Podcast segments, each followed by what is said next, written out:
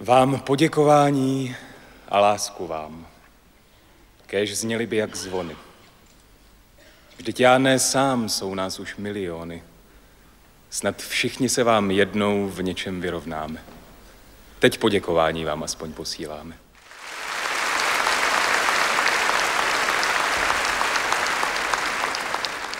Kdybychom tohle vydání historie CS vysílali před pár desetiletími, určitě bychom se oslavně zmínili o výročí Velké říjnové socialistické revoluce a připomněli si zrovna probíhající měsíc Československo-sovětského přátelství. Ale píše se listopad 2022 a my se na Rusko díváme ze zcela jiného úhlu pohledu. Ale jak vůbec na dnešní Rusko, jeho představitele a ruskou mentalitu vlastně pohlížet? Na to se pokusíme odpovědět s našimi hosty, kterými jsou Libor Dvořák, novinář a překladatel z Českého rozhlasu a můj bývalý kolega z České televize. Dobrý den. Alexej Kelin, badatel a potomek ruských emigrantů. Dobrý den. A Zbyněk Vidra, historik z Filozofické fakulty Univerzity Pardubice a mimo jiné spoluautor nejnovějších českých dějin Ruska. Pánové, vítejte v historii CS. Dobrý den. Nedaleko odtud najdete v jedné malé ulici cedulku směr k domku cara Petra.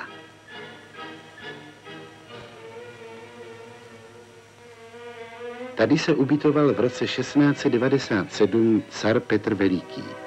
Chýška, ve které žil, je uvnitř tohoto domu. Původní stavba je ze dřeva a těžko by odolala zubu času.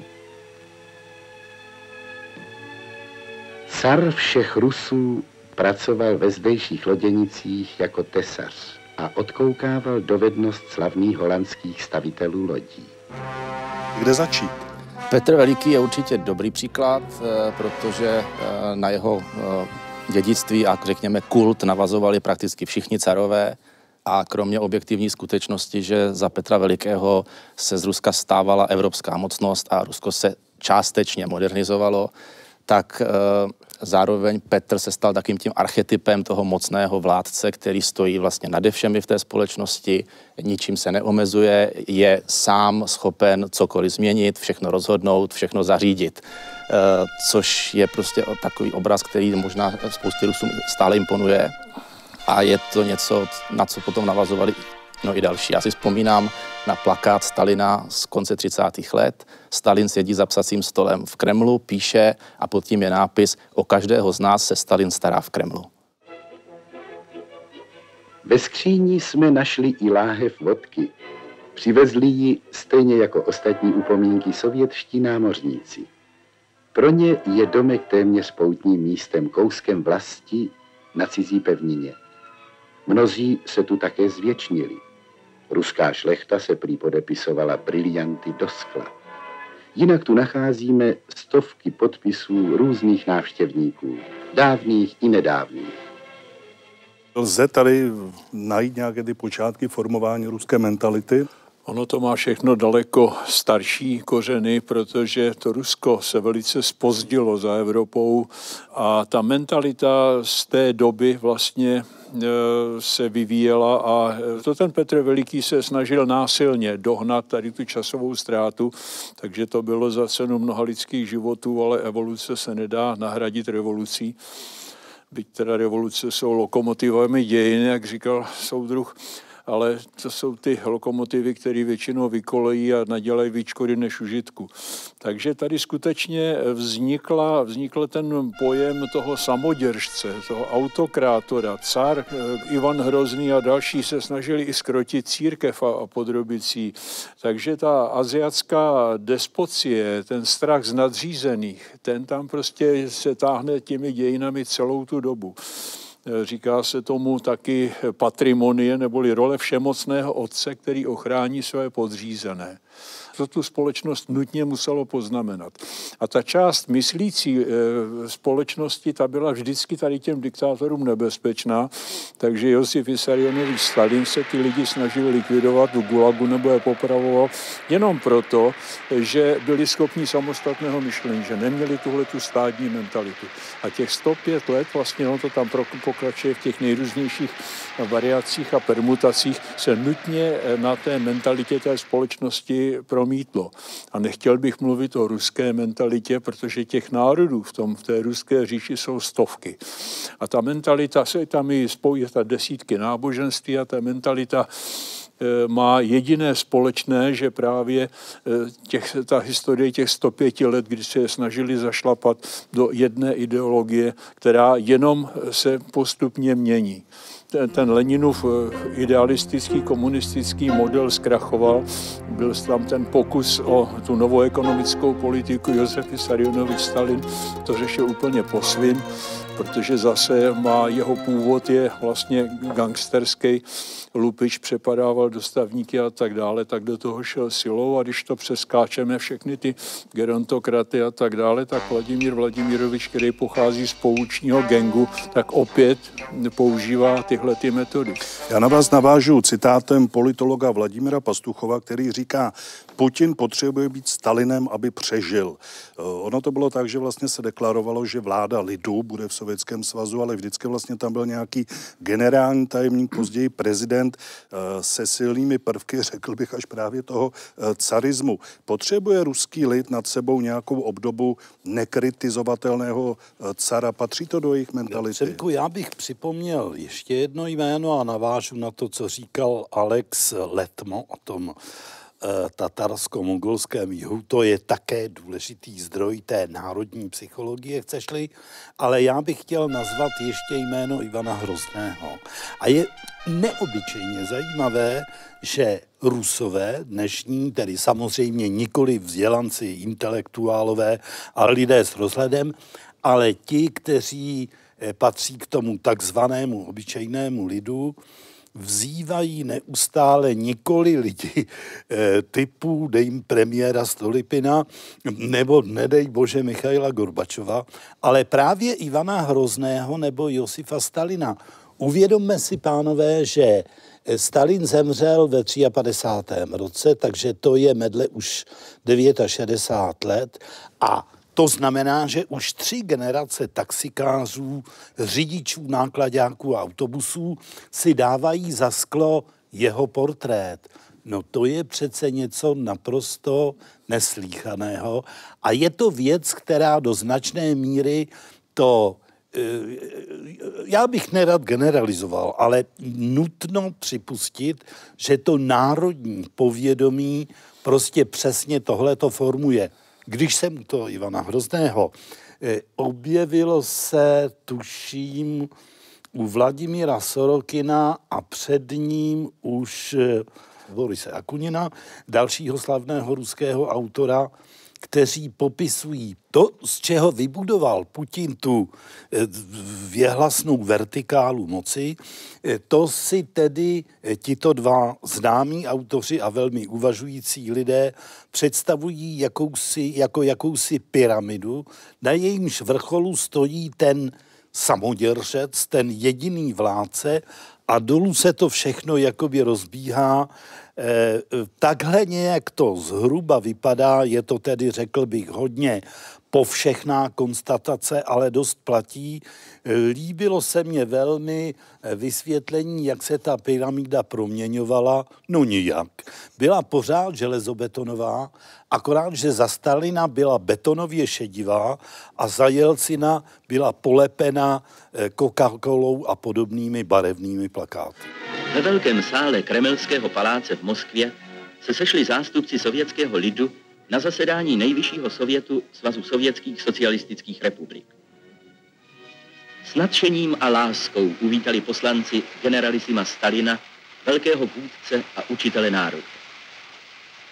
Stalin to znamená mír, nejen pro občany Sovětského svazu, ale pro všechny míru milovné lidi. jeho jasná a moudrá slova dodávají sílu a odvahu všem, kdož bojují za mír na celém světě.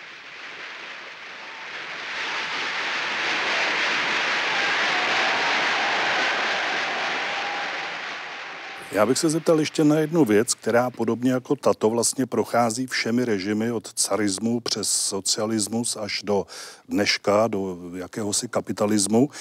A to je vlastně rozměr, rozloha eh, té země, protože ono bylo skutečným impériem. Musíme připomenout, že vlastně Aljaška byla ruská, podařilo se připojit sibirská území, středoazijská území.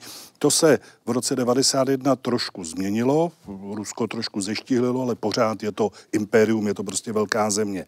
Ale dnes se nepokrytě hovoří v Rusku o návratu toho ruského imperia za pomoci projektu Euroázie. Proč ten územní prvek je v tom ruském myšlení tak významný?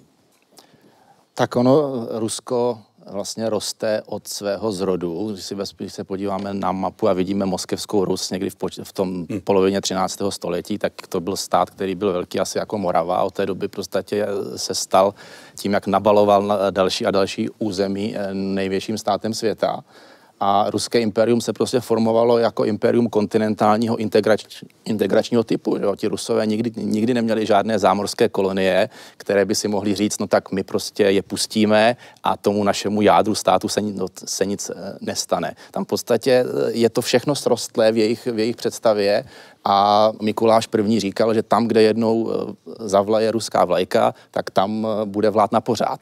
Eh, oni, oni v té imperiální píše se prostě nejsou schopni smířit s tím, že ztratí nějaké, že ztratí nějaké území. Já bych k tomu ještě dodal jednu věc, pánové, a navážu na pana kolegu Vidru v tom, že moskevská Rus začínala já to ještě zjednoduším jako jihomoravský kraj. A nakonec, co se stalo? Předchůdci zde váženého Alexe Kelina, ruští kozáci, vedení například Děžňovém, postupovali a postupovali až na břehy Tichého oceánu, až na druhé břehy Tichého oceánu, tedy na tu, na tu Aljašku, jenže co se díky tomu stalo? Díky tomu se stalo, že vytvořili říši, kterou z toho jednoho centra nejsou schopni řídit. A když si vzpomenem na 90. Eh, léta, na léta, kdy byl generál eh, Lebeť eh, krasnojarským gubernátorem, tak ten rovnou prohlašoval, pánové, můj kraj sahá od severního ledového oceánu až málem po, po jižní hranice Ruska. Když vám to Rusko rozdělím, no to jsem zvědav, co budete dělat. Možná, že by to bylo skoro lepší, i když dnes při té vizi možného, eh, možné ruské porážky, což ovšem zatím je opravdu s velkým otazníkem a já bych na něco takového moc nespoléhal. Není všem dnům konec. Není všem dnům konec a každopádně naopak jsou západní politologové, kteří se v tuto chvíli rozpadu Ruska na třeba, jak už citovaný Vladimír Sorokin eh, uvádí, to je jeho vize, rozpadne se toto Rusko na 14 eh, států, Altajskou republiku, východo eh, Ruskou republiku a tak dále a tak podobně. Eh, tohle to všechno je zkrátka dědictví té velmocenské rozpínavosti, to, čemu říkal Václav Havel, největším problémem ruské, že neví, kde má hranice, toho jsme neustále svědky a ta současná invaze na Ukrajinu je odrazem téhož. Já na tebe navážu citátem jiného historika, Andreje Zorina, který říká, pro ruskou kulturu je příznačný neustálý pocit smrtelného nebezpečí a ohrožení, kterému je třeba čelit. A otázka je, jestli tento pocit vyvolává taková ta vojenská tažení, mám na mysli Maďarsko, Československo, Afghánistán, Čečensko, Gruzii, dnes Ukrajina. To je také součást té mentality a vychází to z toho, o čem jste tady hovořili? Podle mě to má rozměr dvojí. Jednak, eh, jednak směrem ven do Evropy nebo do, do světa a potom směrem dovnitř. Protože ten pocit ohrožení, eh, ten se v Rusku objevuje určitě od 19. století, aspoň já ho, já ho tam vidím, eh, pod vlivem revolucí z Evropy. Prostě Mikuláš I. měl až obsesy prostě z, z revolucí Zároveň tam byl potom strach z těch takzvaně rozkladných západních ideologií, z liberalismu a socialismu. A hodně se to tehdy projevovalo, projevovalo vlastně v, identifikaci vnitřního nepřítele, což, což byli třeba židé v případě Ruska. Se vznikem Sovětského svazu se to posunulo Eh, vzhledem eh, zase k socialismu a k internacionalismu Sovětského svazu, tak tady byla ta teorie, že my jsme prostě jediný socialistický stát, my jsme země v obklíčení. Takže opět pocit ohrožení a zase hledání i vnitřních nepřátel, těch, těch různých sabotérů, záškodníků a tak dále. Uh, takže, uh, takže když, ta, když státní propaganda neustále využívá tyhle ty pocity, uh, no tak potom řadoví, řadoví rusové tomu, tomu podlehnou i když, kdyby tam vlastně ten stát nepracoval podobným způsobem, tak si myslím, že spousta Rusů by vůbec ty pocity ohrožení neměla. A nic by se jo? nedělo. Vlastně. Že nic by se vlastně nemuselo dít, že tohle je do značné míry prostě konstrukt té státní propagandy. Ta vertikála moci je fakticky nemá jiné nástroje. Ona musí zastrašovat, musí prostě něčím děsit, protože eh, KGBáci a to, co tam dneska vládne, oni neumí budovat. Oni umí jenom rozeštvávat národy, rozeštvávat lidi, eh, stavět to všechno na zlobě, nenávisti, násilí a eh, z toho se eh, nedá dostat žádnou normální civilizovanou cestou ven. Tam byla obrovská příležitost po tom půči GKČP v roce 1991, kdy ti lidé se zbouřili, ty KGBácké jednotky se stáhly a ti lidé říkali, tak konečně jsme se zbavili toho bolševického prokletí a konečně teda tady začneme, budeme se vracet někam do Evropy, do rodiny evropských národů. Ale my si s tím nevíme rady a tak čekáme, že nám někdo v tomhletom poradí, pomůže. Tehdy nám říkali, vy v Československu už jste udělali velký kus cesty, tak my bychom chtěli se poučit z vašich zkušeností, abychom neopakovali chyby a tak dále. Eh, a místo toho, aby skutečně do Ruska přijeli nějací poradci, kteří by pomohli eh, vybudovat demokratický stát, což by nepřineslo samozřejmě žádný okamžitý zisk, ale eh, předešlo by to té strašlivé situaci, která je tady teď. Tam přijeli zástupci nadnárodních koncernů, spojili se s, těmi, s tím zločineckým podsvětím, které tam fungovalo a začali rozkrádat tu zem. Takže přivedlo to k totálnímu bankrotu. To, co jsem tam viděl, byla naprostá hrůza, tam lidi neměli co jíst, tam se mnoho měsíců nevypláceli důchody, lidi si v Moskvě na balkonech pěstovali řetkvičky a kedlubny, aby měli co jíst. Viděl jsem stařenku v podchodu u metra, starou učitelku, prodávala ošlapaný pár střevíc. Víte o jaké době? Tohle to jsou 90. léta. A e, to byla velká hrůza. Právě ten bankrot vlastně přivedl k moci Vladimíra Vladimíroviče, protože... Na, na to já se chci zeptat, protože já bych zase tedy ještě sáhnul k tomu Petru Velikému, protože on mimo jiné chtěl také modernizovat Rusko, jezdil po Evropě, přinášel nápady do jisté míry, ne, nepřejeme se o to, do, do jaké míry, ale trošku se mu to povedlo. Proč to selhalo právě po těch 90. letech, kdy eh, to vypadalo, že lidé budou žít kvalitně, budou moci cestovat, jezdili na dovolené? Proč to, proč to neklaplo? Eh, ta demokracie nezlepšila kvalitu života lidí v Rusku, té většiny, a proto uvítali nástup silného Putina? Ona tam nevznikla demokracie, ale vzniklo tam to, co se v tom ruském slangu nazývá demokracie. Hmm neboli já nevím, jak to říct slušně česky. Lejnokracie. Ano, teď jako to, bylo, teď to bylo velmi spisovné. A to znamená celá jedna generace, která věřila v demokracii a v to, že ten západ je přátelský, najednou si prakticky vyzkoušela, že je to všechno trošičku jinak. A ta jedna generace je tím pádem ztracená, protože ti lidé byli zvyklí po generaci žít ve lži a věřit jenom tomu, na co si mohou sami sáhnout. Brali tu lež za normální a všichni lžou a tak dále. Putin toho velice, velice zručně využívá a vypouští spoustu protichůdných variant do té propagandy, aby spochybnil úplně všechno. No a když eh, to dopadlo eh, tak, jak to dopadlo, to znamená, že potřebovali dostat nějakého obětního beránka, který by to za toho Jelcina odskákal, ten krach a ten rozpad státu a všechny ty hrůzy, no tak vytáhli Vladimíra Vladimíroviče a on ku podivu reanimoval do té doby přikrčený a spící aparát KGB, který je neuvěřitelně silný a profesionálně zdatný, to si Evropa snad ani neumí představit. Tam je řada výzkumných ústavů, který už mají spoustu let zkušeností s manipulováním veřejného mínění, s ovlivňování, se sugestí, s tím, jak dělat prostě propagandu a tak dále a současně jak manipulovat s vlastními lidmi. Hmm. No a tak prostě se Putinovi podařilo ty zločince, ty oligarchy začít vyvažovat vzájemně tím typicky bandickým způsobem. Když někdo rost příliš nahoru, tak ho ti ostatní eh, pomohli mu podrazit nohy. A tam byla potom podmínka, eh, kterou si Putin dal, ano, můžete dál krást, jak jste kradli doteď, ale něco musíte pustit do státního rozpočtu a hlavně se nesmíte spát k moci.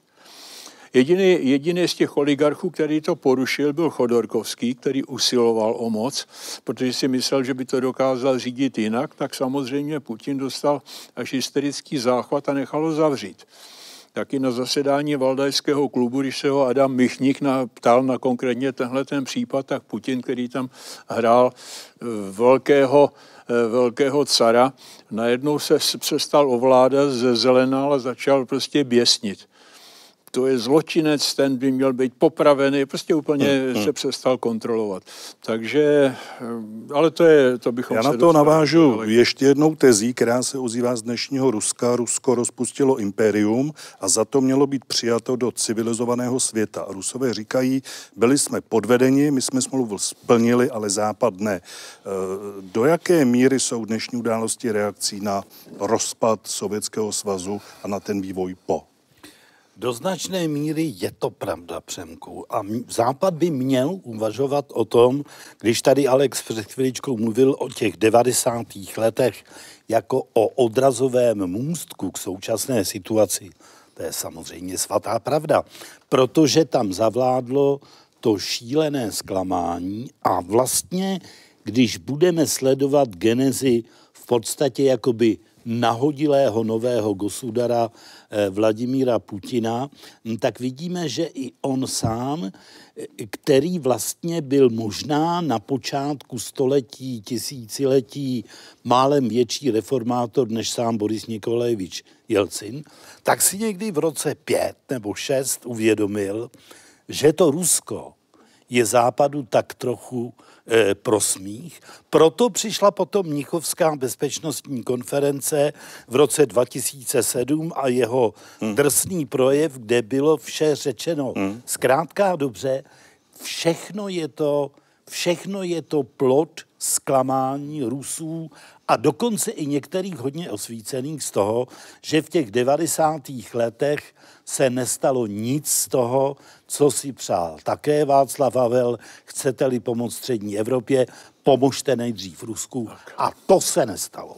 To se uh, nestalo a plody toho požínáme právě dnes. Ty to říkáš dobře. Mnichovská konference 2007, útok na Gruzi 2008. A politolog Pastuchov, ruský, říká, tehdy byla ta poslední šance, kdy Západ mohl předejít těm dnešním událostem. Je to tak, nebo stejně tomu se nedalo předejít? Tak po bitvě je každý generál, jo, ale eh, já osobně se domnívám, že ta válka s Gruzí 2008 eh, měla být tím momentem, kdy prostě svět měl jednoznačně hmm, zbystřit.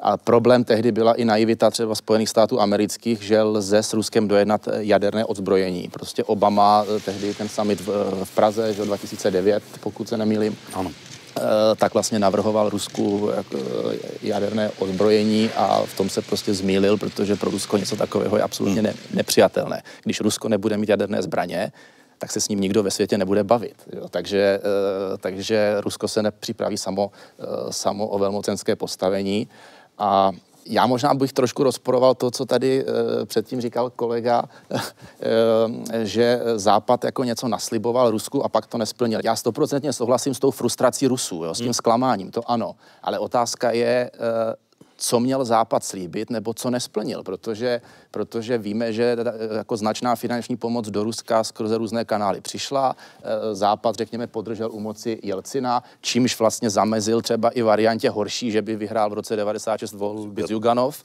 takže tím pádem Rusku bylo pomoženo třeba tímhle způsobem. A navíc, e, Sovětský svaz zanikl. Rusové ztratili to impérium ale vlastně nestratili tu mezinárodní pozici. Zůstali v Radě bezpečnosti OSN, mohli si ponechat jaderné zbraně, byť byly čtyři státy, po, po té, co se rozpadl Sovětský svaz, které měli jaderný arzenál. A, tu, a to privilegium zůstalo Rusku. A nikdo to, ne, nikdo to nerozporoval, takže já si myslím, že Západ byl třeba i v tomhle prostě vůči tomu Rusku jako poměrně vstřícný. Eh, to, že Rusové to interpretují jinak, eh, to je věc samozřejmě, to je věc samozřejmě, eh, samozřejmě druhá. A potom ještě bych si možná dovolil jednu malou poznámku. Modernizace rovná se demokratizace. To je náš západní pohled, nikoli ruský. Hmm protože, eh, protože když se podíváte na toho Petra Velikého nebo na Alexandra II., hmm. podíváte se na Stolipina na počátku 20. století, oni chtěli reformy, oni chtěli modernizovat stát, chtěli posílit stát, dělali hospodářské reformy, ale politické reformy ne. Z toho, co říkáte, samoděržaví vychází... a modernizace, ne samoděržaví nebo modernizace. Ta. A z toho, co říkáte, mně vychází, že vlastně ten současný vývoj v Rusku nebo za těch posledních 30 let vlastně nemohl být jiný. K tomu, kdo chce pochopit trošku tu mentalitu a ty události, které přivedly k současnému stavu, tak vřele doporučuji knihu Pola Chlebníkova, to je syn ruského emigranta, který tam působil v redakci Forbesu a tak dále.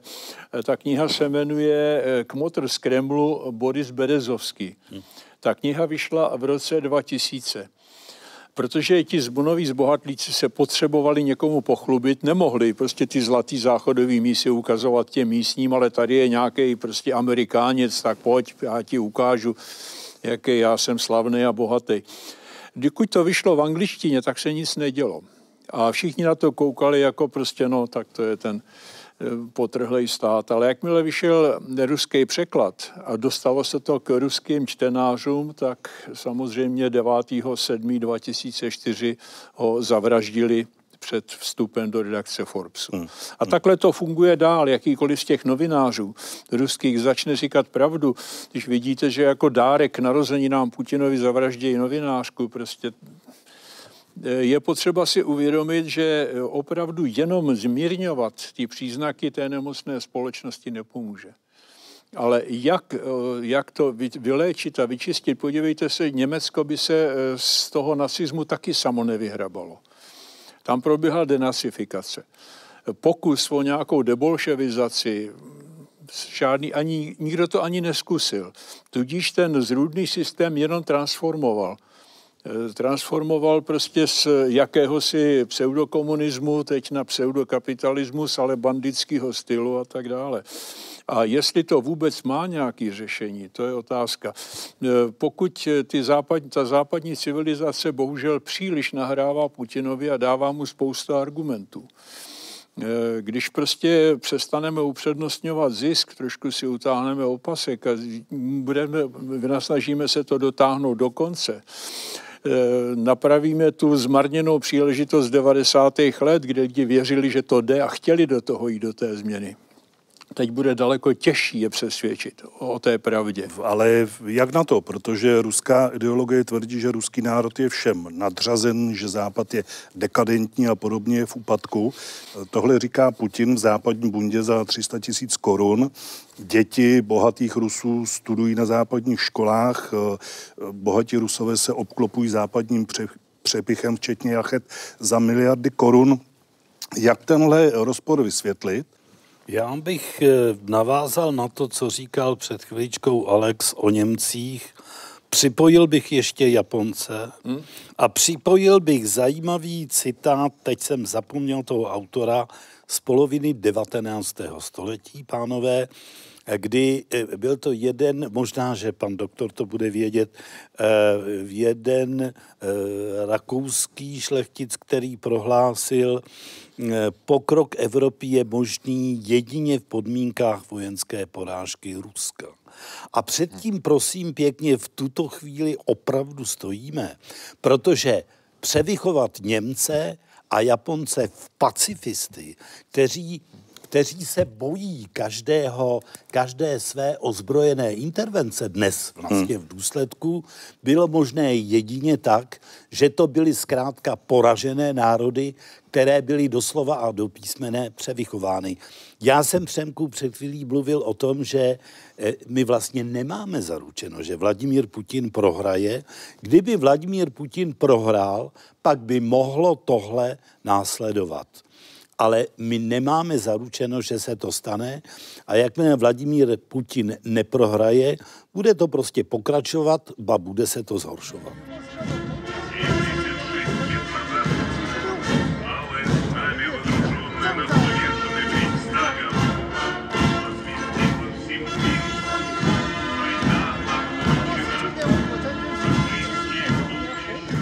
Ty jsi tady naznačil už eh, ten problém, který já bych schrnul do otázky, kdo je tady fašista. Protože nechme stranou rozdíly mezi fašismem a nacismem. Rusko chce denacifikovat Ukrajinu, podobná retorika míří vlastně opačným směrem. Uh, historik Timothy Snyder označuje ruský režim za schizofašismus, čili uh, pojďme si trošku udělat pořádek v tom, v tom názvu sloví a v té, v té situaci denacifikace Ukrajiny je samozřejmě nesmysl, o tom snad ani nemá smysl, eh, smysl se jako zabývat. Jedině zase v kontextu té ruské propagandy je to zajímavé, jo? co všechno může ten stát vymyslet, aby prostě ospravedlnil svoje, uh, svoje kroky, protože současný ruský režim rozhodně nese víc znaků fašismu než, než eh, státy, na které útočí. Eh, protože vidíme tam silný vůcovský kult, je tam víceméně systém jedné, eh, jedné politické strany, je tam nacionalistická imperiální eh, retorika, xenofobní prvky v politice, takže to je celá řada znaků prostě fašistického režimu, který pasuje, pasuje na Rusko, nikoli, nikoli teda na Ukrajinu. Nechci samozřejmě zlehčovat, zlehčovat ty případy, případy neonacismu na Ukrajině, které se objevily, ale ty se objevují v řadě i západních, eh, západních demokratických zemí, prostě jsou politické extrémy, eh, ale, ale eh, v Rusku, v Rusku prostě vidíme tu retoriku antidemokratickou až fašistickou, která prostě prosákla do těch nejvyšších, nejvyšších kruhů a z těch médií prostě to, co vysílá Rasia Prvý kanál, ty jejich, ty jejich talk show a podobně, tak to eh, z toho je prostě člověku až na zvracení, pardon. Ono ještě navíc ta Ukrajina není homogenní.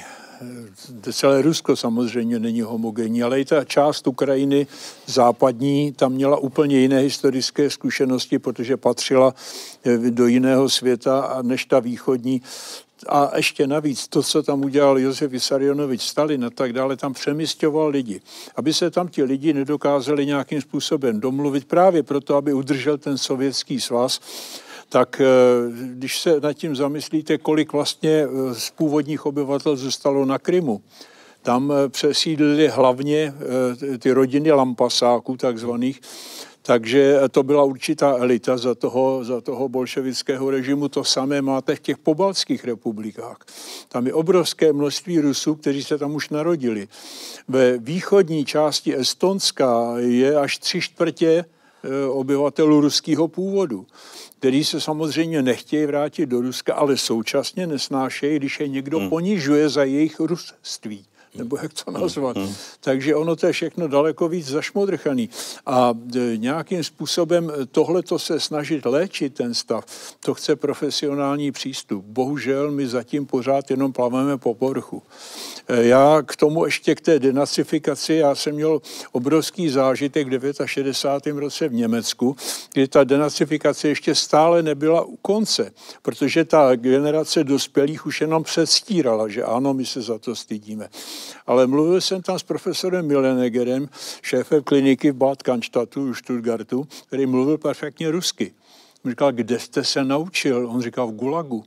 A jak jste se tam dostal jako doktor? Ne, já jsem lítal jako pilot na štukách, mě se střelili. Říkám, no tohle je příležitost se naučit rusky, tomu přece musíte mít odpor a nenávist k tomu jazyku a zapomenout, vytlačit. On říká naopak. Nejlepší lidi, který jsem v životě potkal, byli rusové v tom gulagu, kteří mě zachránili život. Nebýt jich, bych to nepřežil. Čili ta elita ruského národa byla v tom gulagu a byli to lidi, chovali se jako lidi, ne jako komunisti. Přišli všichni. Rus, Polák, Němec, Maďar, Bulhar. Ještě na nádvoří sráželi podpatky před maršálem Pavlovským, velitelem operace.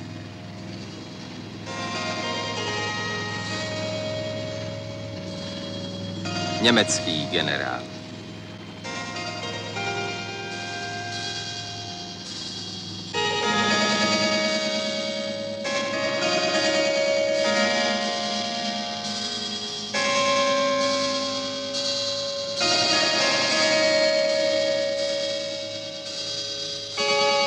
Pět automobilů značky Volha se sovětskými čísly objíždí chrám svatého Víta a mizí na přísně utajených štábech. Eh, Libor, já tady mám jednu poznámku eh, k tobě. Jmenuje se Odraz ruské mentality v ruské literatuře. Ty si přeložil celou řadu knih ze sovětské ruské éry. Existuje tam nějaká červená linka, která by se zabývala ruskou mentalitou, protože my jsme to vždycky schrnovali do takového toho zjednodušeného pohledu široká ruská duše. Ale najdeme tam něco takového? Přemku v té dobré literatuře skoro všude počínaje bratry Strugackými, které jsem překládal hlavně v 80. letech a e, vzpomínám si, jak mě v prvním rozhovoru Eh, který jsem s ním dělal, starší z obou bratří, Arkáděj Natanovič říkal, víte, Libore, jako eh, my, naše literatura, to není žádná sci-fi. Ta forma sci-fi je eh, jenom trojský kůň, jímž vnášíme do duší našich čtenářů to, co oni, oni si myslí, ale neumějí to třeba pojmenovat, jsou to naprosto realistické prózy a když to budeš číst v tomhletom klíči, myslím ty Strugacké, eh, tak to, eh, tak to okamžitě pochopíš. Úplně jiná věc je třeba takový Vladimír Sorokin, mm, který je dnes světoznámý autor. Já s chodou okolností právě v těchto dnech překládám Jmenuje se to Cukrový Kreml a je to druhý díl eh, k tomu Dni opričníka, asi nejslavnějšímu Sorokinovu dílu, které vlastně to Rusko v roce 2028 v jeho představách připodobňuje přesně tomu, eh, co se tady dnes odehrává. Já se vzpomínám, že když tady Vladimír v roce 2009 byl, a, a, a bylo to krátce po vydání a křtu eh, toho českého, eh, toho, té české verze to, tohoto Sorokinova románu, tak on říkal, víte, já nevím, co mě pořád lidi říkají, že píšu nějakou karikaturu na Putinovo Rusko. To je přece normální umělecká fikce pravda je, že mě jeden kamarád, historik, říkal, jo, tak umělecká fikce. No ale na to ti to zatraceně dobře vychází. A ono to vlastně od toho roku 9 dál pokračuje. Za chvilku budeme v tom roce 28 dábu, že se toho dožijeme. Já a... jsem se Sorokina právě ptal tady v Praze, říkám, proč tuhle hrůzu píšete, teď to vyvoláváte. A on říká, já to píšu právě proto, aby se lidi probudili a nestalo se to. A jak, jak oni se tam v těch, v těch dílech s tou mentalitou vypořádávají? Vidí z toho nějaké východisko, vidí možnost nějaké změny, nějakého vývoje alespoň? Přemysle, já bych řekl, že ne že naopak, teď si uvědomme, že sám Sorokin, ale dejme tomu Viktor Pelevin, hmm. Ludmila Ulická, eh, Světlana Alexievičová, nositelka Nobelovy ceny, běloruská pravda za literaturu. Mluvil jsem nedávno s jejich agentkou Galinou Durstov, která eh, žije v Německu a ona říkala, tak to vidíš. Všichni ti moji autoři už dneska nejsou ve vlasti, ale jsou v Německu. To znamená, že i oni sami, kteří to popisují velmi plasticky a skutečně formou umělecké fikce, to dlužno samozřejmě připustit, tak z toho nevidí v tuto chvíli východiska, Zřejmě kromě té vojenské porážky Ruska, eh, která je v tuto chvíli dle mého soudu velmi iluzorní, rád bych se dočkal toho, že nemám pravdu. Hmm. Pojďme se podívat ještě na ruskou emigraci, protože před zhruba 100 lety po říjnové revoluci Československo přijalo ruskou emigraci, která se tady, myslím, docela dobře zakořenila bez nějakých větších problémů. Dnes tady také žijou noví rusové, možná, nevím, to nechci předjímat, jich přibude v souvislosti s odchodem Rusů ze země. Jak vy to vidíte? Dostalo by se jim podobného přivítání? Ta, no, ta nová emigrace, která se tady začala objevovat, ta je nesmírně spletitá, je úplně jiná, než jsem si já vůbec uměl představit.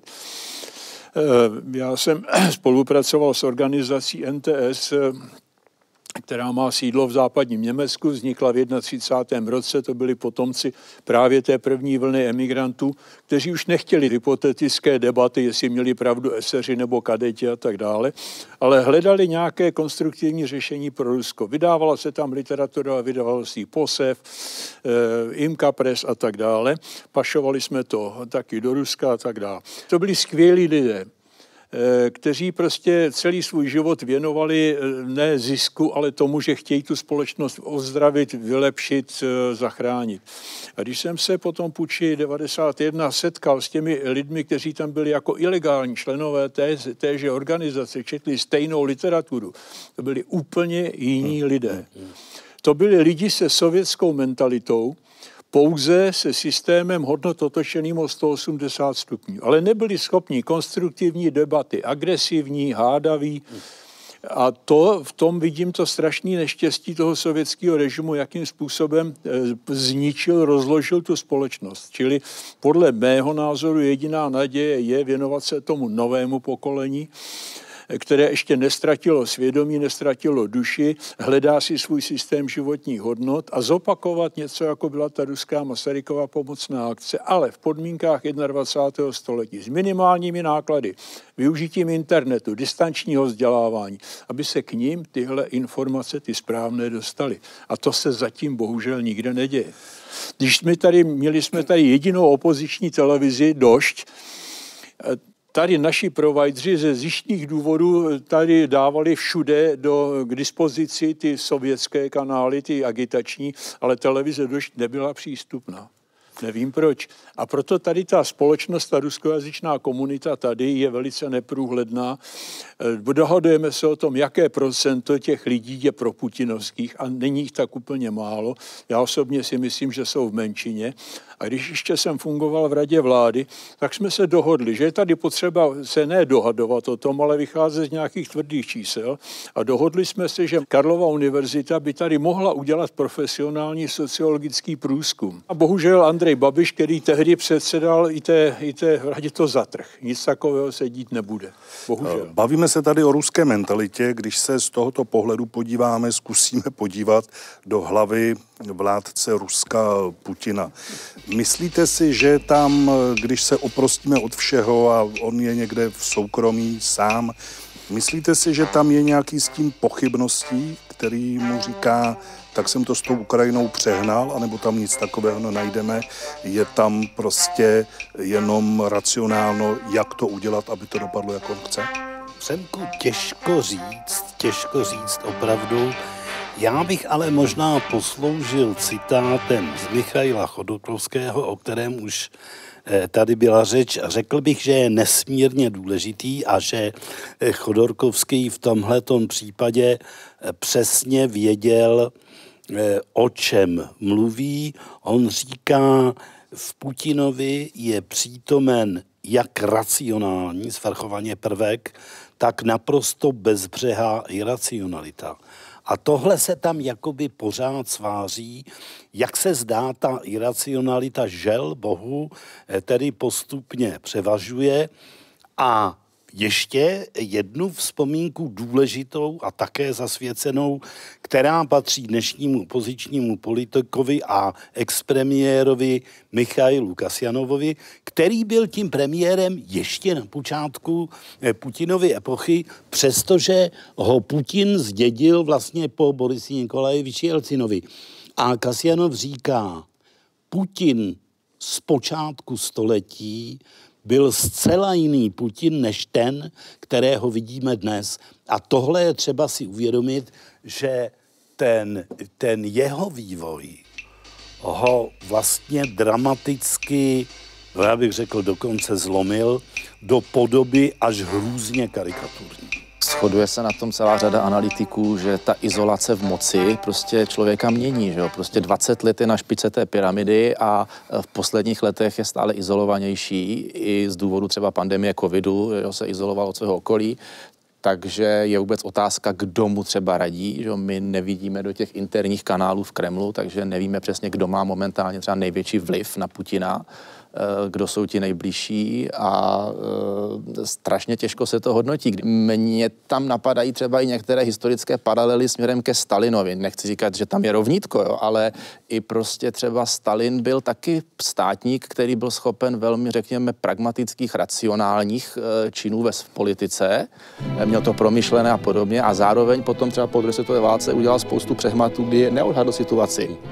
Berlínská krize, jo, korejská válka, takové ty předpoklady, že američané do toho nepůjdou, že, no, že z Berlína eh, se nám podaří spojence vytlačit a pak byl překvapený, eh, že mu to ne, nevyšlo a musel nějakým způsobem improvizovat. Takže ta Putinova, eh, Putinův přístup k válce na Ukrajině je do jisté míry třeba podobný, že prostě měl zkreslenou představu, vrhl se do války, No, podobně jako Mikuláš první za, začal krymskou válku a e, Rusko ji nakonec prohrálo, protože přecenilo svoje síly. No, to je daný tím systémem, bych řekl, té autokracie, že dneska se tam každý bojí říkat pravdu tomu Putinovi. Všichni mu říkají to, co on chce slyšet tudíž žádná zpětná vazba neexistuje. I mu navykládali, jak ta armáda je připravená, jak to rychle všechno obsadí. Tady se o tom příliš třeba nemluví, ale jenom ilustruje to, že třeba vybavení eh, bylo zakoupeno za miliardy, moderní vybavení spojovací, šifrované spojení digitální pro ty vojenské jednotky které ty prachy, miliardy tam byly utraceny, ale skončily v soukromé kapse a místo toho tam nakoupili nejjednodušší systém, který používají pro Iráky. Hmm. Takže si těm Ukrajinskům podařilo hmm. tohle ten systém nabourat. Oni to tady museli operativně řešit takže vykrádali obchody s mobilními telefony, aby se dohodli aspoň nebo domluvili tímhletím způsobem. A e, to, co tady říkal Libor, e, já jsem o tom měl s Kasianovem poměrně dlouhou debatu. On mě říkal, já jsem mu to skutečně baštil. A já jsem mu to, já jsem začal mít pochybnosti po dvou, třech letech, až v roce 2004 jsem pochopil, že to je podvodník a lhář. Velmi zajímavý člověk, Satarov tady taky byl v Praze. Ten mi vyprávěl, oni měli vedle sebe, ještě u Jelcina měli vedle sebe kanceláře, seděli na poradách vedle sebe. Vyprávěl mi, jak to je kluský člověk, jak ten dokáže každému vyčíst přesně, co ten člověk chce slyšet, co tomu říká ale za pět minut někomu jinému bude říkat něco úplně jiného a lže, aniž by se prostě začervenal. Hmm.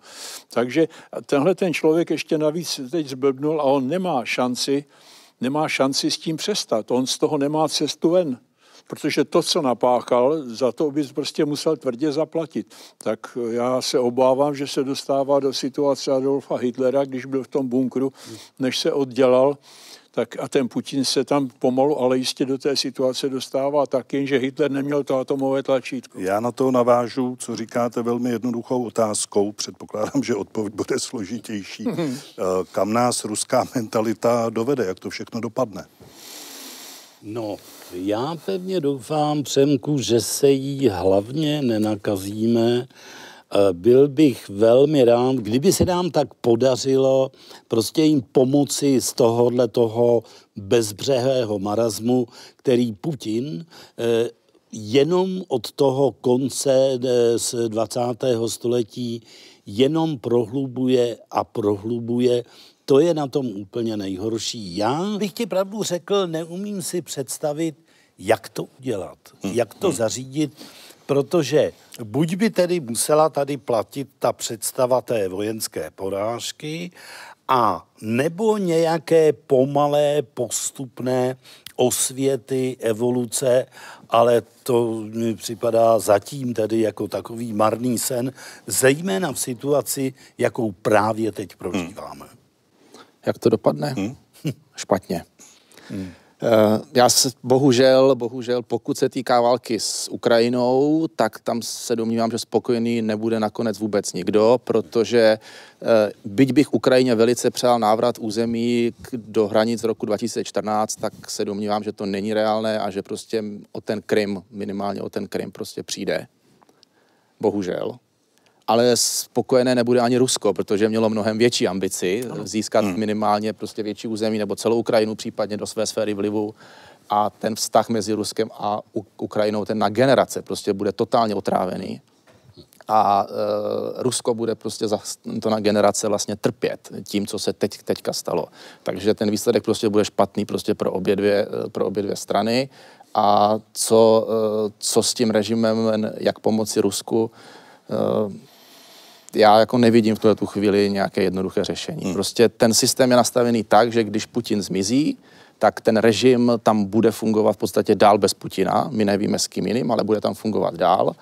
A, eh, ten, a ta realita vojenské porážky já jsem to už říkal dřív v nějakém rozhovoru, že se domnívám, že, že prostě Rusku by prostě pomohla taková ta katarze, kterou prošlo to Německo po té druhé světové válce, jenomže, jenomže bylo snažší porazit, já vím, že to zní jako hrozně, v úvozovkách to dávám, že prostě bylo prostě snažší porazit Německo, než, než dnes porazit Rusko kvůli těm jaderným zbraním.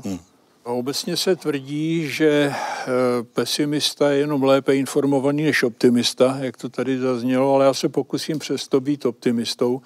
Máme totiž na výběr.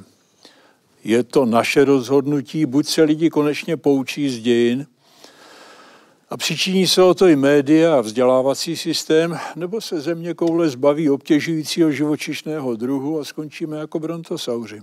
No, představoval jsem si ten závěr trošku jinak ale i tak za něj děkuji. Tolik tedy dnešní vydání pořadu Historie CS. Já děkuji našim hostům za jejich názory.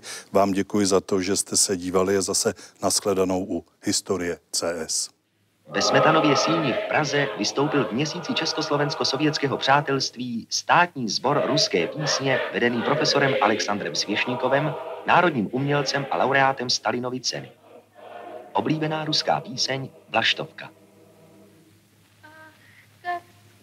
прошло мое счастье, в том садочке одна я сижу. Слышен ласковый блеск ручеечка, но вокруг я печально гляжу.